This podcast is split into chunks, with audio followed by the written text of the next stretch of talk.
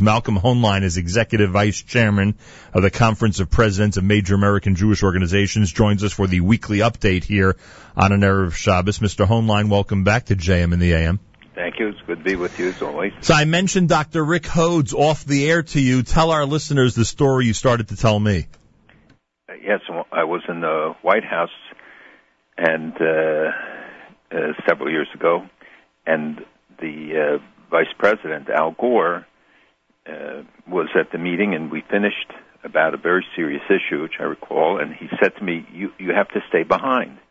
I said, "Why?" He said, "Because Tipper, his then wife, uh, has been waiting for you to come, and just give me a minute, and she will come over." And we sat there for 15 minutes or so, and finally uh, Mrs. Gore showed up, and she brought a picture, and it showed Rick Hodes with his yarmulke in a sea of black people treating, and he had his hands uh, treating uh, one young person. Uh, it, it was in Rwanda after the massacres, and the there was literally one person there treating uh, these victims. And she said when she saw it and saw his yarmulke, it reminded her. I mean, she thought that this is something that she would that uh, I would especially appreciate. and it, it and the picture hangs in my office, and so many people. But to to see what he did, and he, I mean, he's truly a hero. Oh, unbelievable! And uh, oh, he, he proudly says he's responsible for one percent of the citizens of Israel because if you calculate the number of uh, Ethiopian Jews he assisted, either directly or indirectly, to get from Ethiopia to Israel, that's that, that's just one of his accomplishments. Um, but I must say that the uh, uh, that the um, you know, I grew up in a household that was at the same time very praiseworthy and often critical of Jewish organizational life. I'm sure you know what I mean by that. And uh, sometimes in heard about it. Yeah, and sometimes in intense conversations about the same. And yesterday gave me an opportunity, and really reading the book about him gave me an opportunity to see how the Joint Distribution Committee, who again, you know, often praised and sometimes criticized, like any Jewish organization, um, has made such an amazing effort to help Jews and non-Jews in Africa, and the importance, as he pointed out yesterday, of doing both and having this ambassador like himself to do the work. And I just thought it was a good opportunity to remind everybody that with all the cynicism out there, there's a lot of great work being done with the funds that people donate to different Jewish causes. I had the privilege to speak last Sunday for the JDC, the Joint Distribution Committee's uh, meeting, and uh, the, the truth is that they do remarkable work. We partner with them all over the world. We do the political stuff. They're the ones on the ground working behind the scenes, often quietly, doing such remarkable things, providing food. They're not some people, some organizations, some efforts uh, spend all their money on publicizing very little activities. They do very little publicity, but have great activities, and the community can be proud of what is done, and, and often by people going around the world um, and accomplishing so much. You remember Charles Jordan, who was right. the head of the JDC, was murdered right. in Czechoslovakia, I think, for working behind the Iron Curtain to save Jews. Unbelievable. Uh, every, I, we want to get to the news. I, I just don't want to forget uh, that on the 31st of May is the parade, everybody. We spoke extensively about it next week, uh, last week. I'm not going to bother Malcolm again about it today, but I just want to remind everybody how important with the three day yontif coming up, a good opportunity to remind family and friends how important it is a week from Sunday to be on Fifth Avenue for the Celebrate Israel parade. Another coincidence, well, I don't know about another, but a coincidence of the calendar, uh, Malcolm, and what a wonderful gesture from the Jewish organizations that promoted this.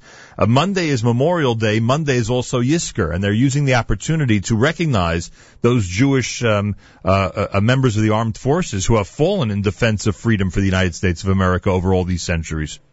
And remembering Jews and non-Jews who who made our lives possible. Yeah. Remember those who died in defense of Israel. There's Yom HaZikaron, but uh, this is another opportunity. And you know, it's it's one of the myths that has been created that Jews don't fight. And in fact, Jews fought in World War II disproportionately, way disproportionate to their numbers, and and and many hundreds of thousands of Jews fought in, in the Russian side, on the American side, uh, fought in the European armies, and the numbers are quite astounding. That uh, you know, and in subsequent wars as well. and uh, and the death of uh, the young man from Long Island, right. uh, Rockaway Park, on on the train accident. But I, I met with uh, Admiral Mullen was was here just those days. He was the chairman of the Joint Chiefs of Staffs, and he started talking about.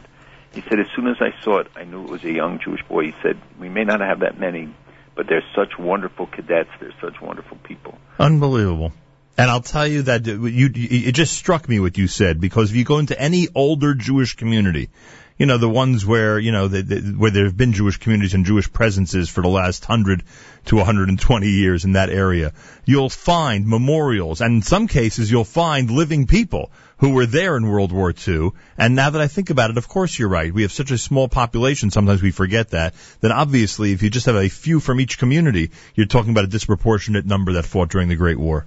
They fought during the Great War and, and subsequently. Yeah, of course. Elsewhere too. Uh, very important because that's such a uh, such an, an item that's always brought up by those who uh, can't stand the Jewish people or Israel. Um, the the death uh, of uh, Rabbi Levinger.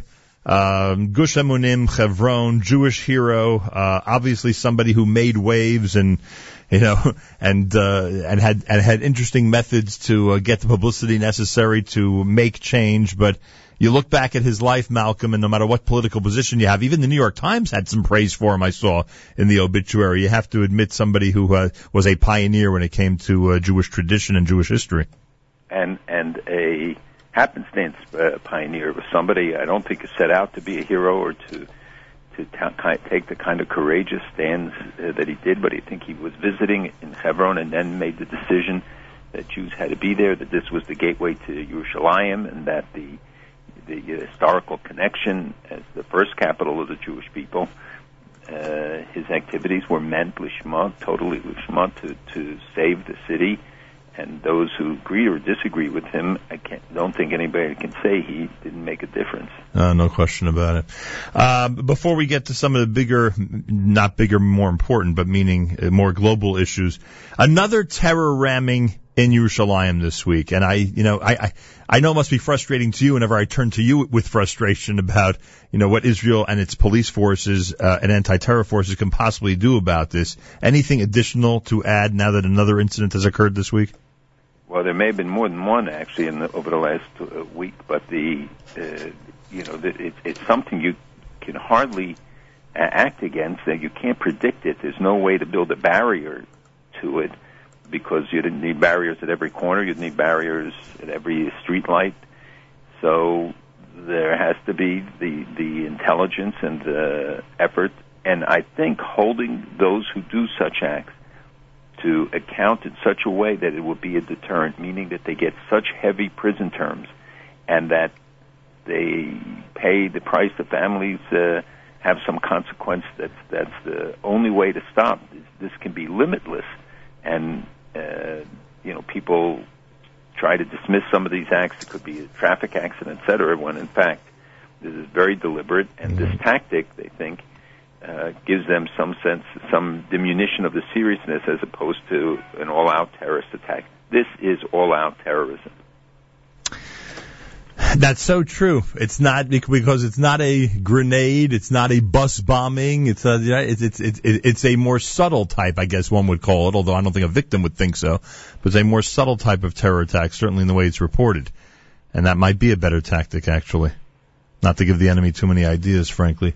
Um, in a uh, far-reaching, as it's described, interview published Thursday um, by Jeffrey Goldberg in the Atlantic, President Obama says, I care so deeply about the state of Israel, precisely because I care so much about the Jewish people. I feel obliged to speak honestly and truthfully about what I think will be most likely to lead to a long-term security and will best position us to continue to combat anti-Semitism. I make no, make no apologies for that, precisely because I'm secure and confident about how deeply I care about Israel and the Jewish people. The way this is being painted is is that he's criticizing Israel because he cares about Israel so much. I don't need you to play psychologist, although I'd love for you to do so in reaction to this. What do you think is going through the president's mind as he says this? Well, I haven't read the full article. I read parts of it, and, uh, but because I, I put it aside to, to read uh, today, uh, it, it requires a lot of careful scrutiny because he draws a lot of connections, which frankly don't on the surface necessarily uh, figure. Um, and his his analysis of anti-Semitism, I think, does not necessarily uh, pass the test of history. Hmm. uh, but you can see that he and and and we saw it when we met with him a few weeks ago that he's deeply offended and and takes very personally the comments made about him, the, in, in, the hints at anti-Semitism or being anti-Israel. Uh, and clearly, he has decided that he's throwing down the gauntlet to, to the prime minister, to others, to to attack some of the some precepts that I think have been accepted for a long time. That uh, he he is uh, also signaling what I think we can expect for the next 600 days of his administration. He says, and I quote, look, 20 years from now, I'm still going to be around, God willing. If Iran has a nuclear weapon, it's my name on it. I think it's fair to say that in addition to our profound national security interests, I have a personal interest in locking this down. For somebody who has a personal interest in locking this down, you'd think he'd be behaving and negotiating a bit differently. Well, I think if we look just at the developments on two fronts of the last uh, uh, few days, we see that the Iranians are moving ahead in Iraq. They're moving ahead in Yemen. You know, they've challenged the Western, uh, uh, the American blockade and the that of the Saudis and the others uh, of of their ships coming in because they were resupplying weapons, and now they have the ship that went to Djibouti, and we'll have to see what was on board it. I think they probably would run that ship clean in order to bring in other ships that are not clean.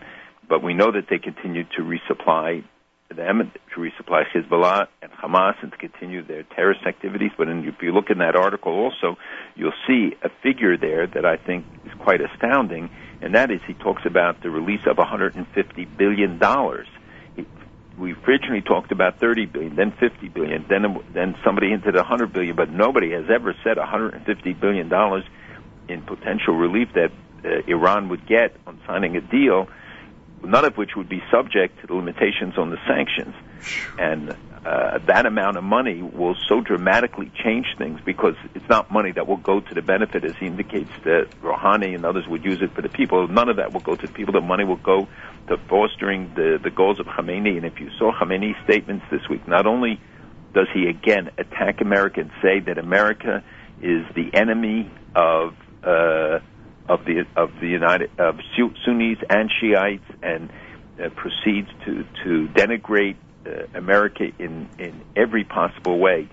The uh, the statements that were made, if you look at Zarif's testimony to the Majlis, to the Parliament, and they rejected what he said to the Security and Foreign Policy Committee, refused his uh, presentation, and he didn't want to, he wouldn't release a fact sheet to them about what's going on. And just as the Congress hasn't seen a real fact sheet of, of what the deal is. And everybody seems to be hiding behind things, and their interpretation still remains at odds with what uh, was said here.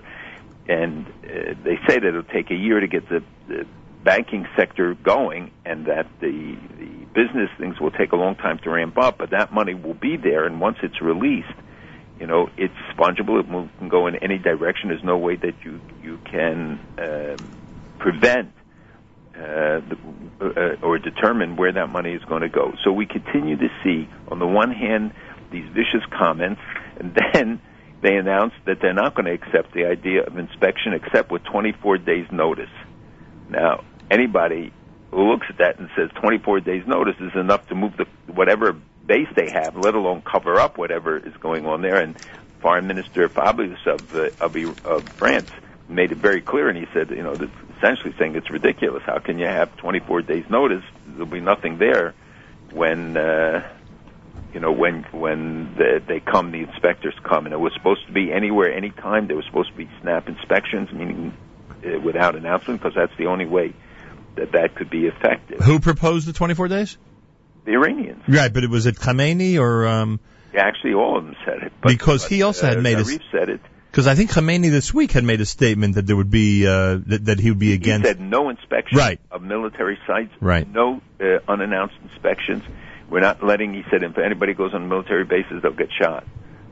Right. So that was his uh, uh, regulation or his uh, a piece of negotiation. Then other Iranian officials said that need, they need 24 days notice in order for any inspection to take place. And I thought it was interesting to see uh, that not only does he say that the the um, attacked the United States uh, over and over again, and he ruled out interviews with the nuclear scientists, which is one of the essential parts to to uh, um, making this effective. And and they refused the inspections uh, in Yemen. They, I mean, every single thing is a negative action, and yet we go on as if all of this is insignificant. Nothing happened. Yeah. The uh, United States ignored, it turns out, the Israeli warnings for months, three months ago, that the aircraft sale that took place that uh, violated sanctions. Now, supposedly, we're going to sanction the airlines that participated in this deal, which uh, resulted in 15 used commercial planes uh, coming to to Iran,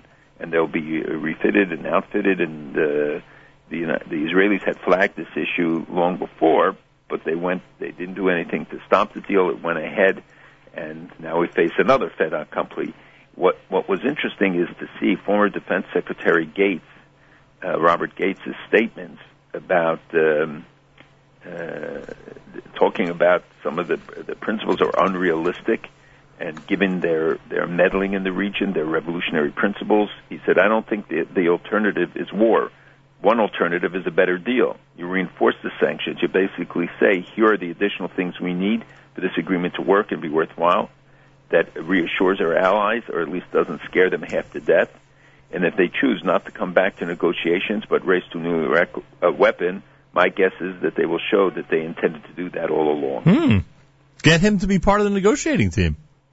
Right. he's, not, he's not that welcome there. It's amazing what people say when they're out of office. It's America's one and only Jewish Moments in the Morning radio program, heard on listeners sponsored WFMU East Orange, WMFU Mount Hope, Rockland County at 91.9 on the FM dial. Broadcasting live from the Sonia and Robert Gold studios in Jersey City, New Jersey, around the world on the web, jmam.org. Reminder for our New Jersey listeners on Wednesday night, 8 p.m., Teach NJS, the partnership of the New Jersey Jewish community and the Orthodox Union Advocacy Center. They have their kickoff event uh, in Bergen County at Congregation Rinat Yisrael. It's 8 o'clock this coming Wednesday night, 389 West Englewood Avenue in Teaneck, New Jersey. We're highly recommending that all New Jerseyans be there for that very important meeting.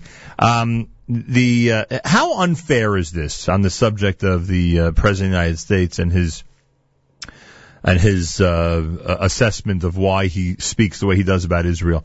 Uh, now, because the new Netanyahu government has officially been sworn in, uh, the president of the United States says a big overreaching deal with the Palestinians is probably impossible in the near term. He says a peace accord, a prospect of a peace accord, quote, seems distant now, noting that a number of members of the new Israeli government did not want a Palestinian state. I mean, how harmful is this to any real potential negotiation that he puts all the blame on Israel when, when the other side certainly deserves at least a percentage of the blame of not getting to the table? It's not only a percentage. People forget that a year ago, the White House uh, reached out to both the Israelis and the Palestinians, gave them um, a, a document which turns out not to have been the same document to each side, and especially on the issue of Yerushalayim, there were differences. Uh, but the Israelis responded, and the Palestinians, till today, have not responded. Yet you do not see the kind of harsh reaction or statements or you know, um, uh, uh, isolation of, of uh, Abbas because consistently has walked away from every deal. Uh, I do think that the personal aspects of, of the relationship between the president and Netanyahu are playing out.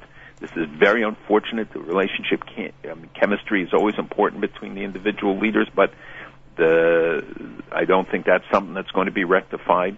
But the the fact that it translates and and morphs into the policy decisions, and to put the onus so so much and to keep playing on the fact of what Netanyahu said uh, during the heated campaign, even though he's gone to such great lengths, including again this week, uh, meeting with the Arab members, meeting with, uh, reiterating his commitment to a two-state solution, and yet the president seems uh, to be unwilling to to let that go and and keeps harping on his aspiration. He does say, and he has said it to, to us, that he, he knows there won't be a Palestinian state in his during his term. That it's not enough time, but I think he wants to create all the predicates for it. Yeah.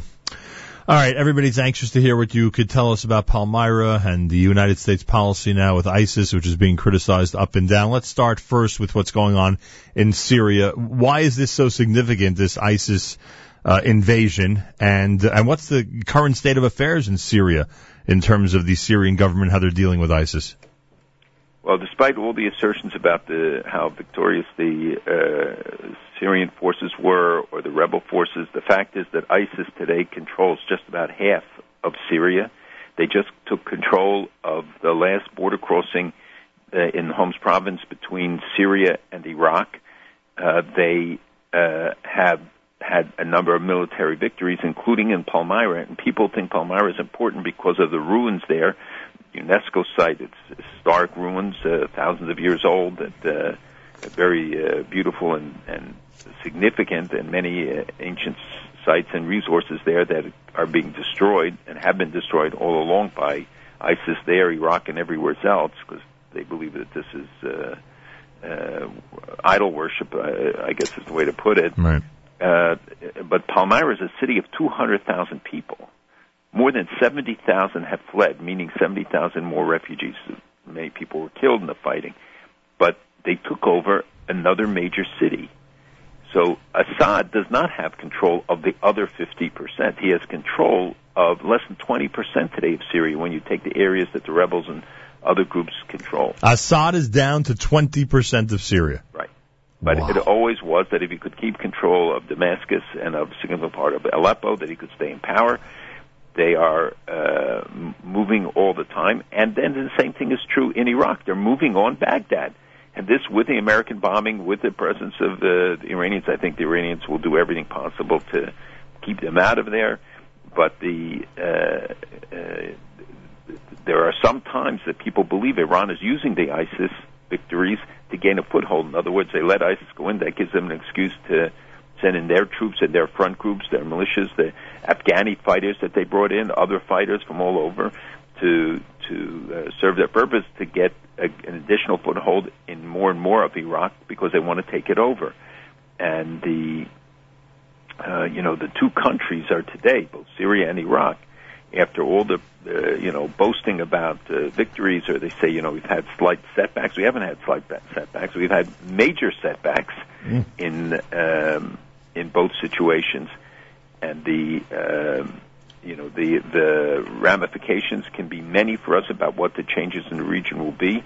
But if you also see that the that the U.S. is stepping up the warnings about terrorism here, both referring to the 22,000 foreign fighters who are there.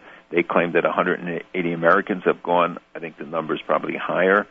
And uh, but they say that that hundreds, maybe thousands of Americans uh, are, seeing recruitment pitches from Islamic State on social media, and they come on saying "kill, kill, kill." This is from the head of the FBI, not me, who's been warning about this for a long time, and people, you know, say, "Oh, it's depressing to hear all these things." No, this is the reality we got to face, and the the you know people can feel good that if Assad is toppled, but you got to think about what's going to be the day after, what's going to replace it, and the chutzpah of Iran, the the way they challenge us, whether it is in Yemen or whether it is in Iraq or in Syria, and the fact that the other Arab countries look at it and say that we essentially, the United States, is turning it over to Iran, mm-hmm. that we brought them in, that we're we're giving them the opportunity to to gain more and more control, and we will regret it. So this something will come back to haunt us. So does Syria go into the ISIS column? You know, if we, like on election night where they award a state, you know, to either Democrats or Republicans eventually, like how many countries at this point, you know, would you paint with the ISIS color? I guess it would be black with the ISIS black flag. How many at this point do they essentially control? Well, they don't control whole countries yet, but they certainly are uh, uh, the, on the verge in Syria of gaining the upper hand. The um, they are certainly very successful in Iraq and have increased their thing. And they may not be looking to take over the countries as a whole, though ultimately they would like to. But even if they can, as they do today, control huge swaths of both countries that will remain theirs and under their control. And when you, when if Syria is divided between Sunni Shiite, it'll also be divided with Kurds, and and the ISIS group will have uh, uh, its role. But ISIS is now, for instance, now operating in Libya, and they have successfully established themselves, and they want to use it as a jumping off point into Africa, not just against Egypt and not just uh, in the Sinai and Gaza, but but primarily against Africa. They're also uh, operating in. Um, in in Libya and in in uh, there's a new group that was created by Iran in Gaza because they dropped their support of Palestinian Islamic Jihad because they didn't support them in something I forgot which issue. Uh, but we also see that ISIS continuously tries to gain a, a foothold there. So it's not that they control countries, but they're increasingly controlling and and maybe determining the fate of Yeah. countries. It's funny. I, I literally just Googled, you know, with that question, where is ISIS, quote unquote, and one of those maps that I just envisioned or imagined popped up. Tremendous presence in Iraq, as you've described to us, especially in the northern portion. And it seems in Syria as well, the northern portion of that country. Uh, not close to the Israeli border, though, at this point. You'd agree? Well, that's only they don't have a heavy presence, but they do have a strong presence there. They have tried to make encroachments on that because that is going to be the advanced border of Iran. It continuously uh, says so, and uh, the, and ISIS has tried to challenge. It's actually Al Nusra that is in control of much of the border, the Golan border. Uh, but uh, and the uh, IRGC, Iran Revolutionary Guard, together with Hezbollah and Syrian troops, tried to challenge them. Had some initial victories, were set back, but that is something that we will, will will come more in the future. All right, so now the big question, and obviously it's been a big news story over the last couple of days: U.S. policy against ISIS. Excuse me. How would you analyze the way the White House is not only reacting but a- acting in terms of trying to stop ISIS at this point? Look, there has to be a, a decision if we go all out and and and not look to the Iranians as allies because that's just you know changing one devil for another. Uh, that there has to be a decision about how we deal with it. We've let them go too long and get away with too much. They continue to recruit. We have to stop all recruitment, meaning that Turkey has to do more to ban their their access. Uh, in fact, they are allowing weapons into to, to Syria and for their own purposes of establishing presence. And uh, we have to stop the choke them off from from support. They and and part of the reason, uh, Nachum, that they need new territory is not because they necessarily want the territory, but that's how they survive. Because when they go into an area like Palmyra, they first take the banks and all the money.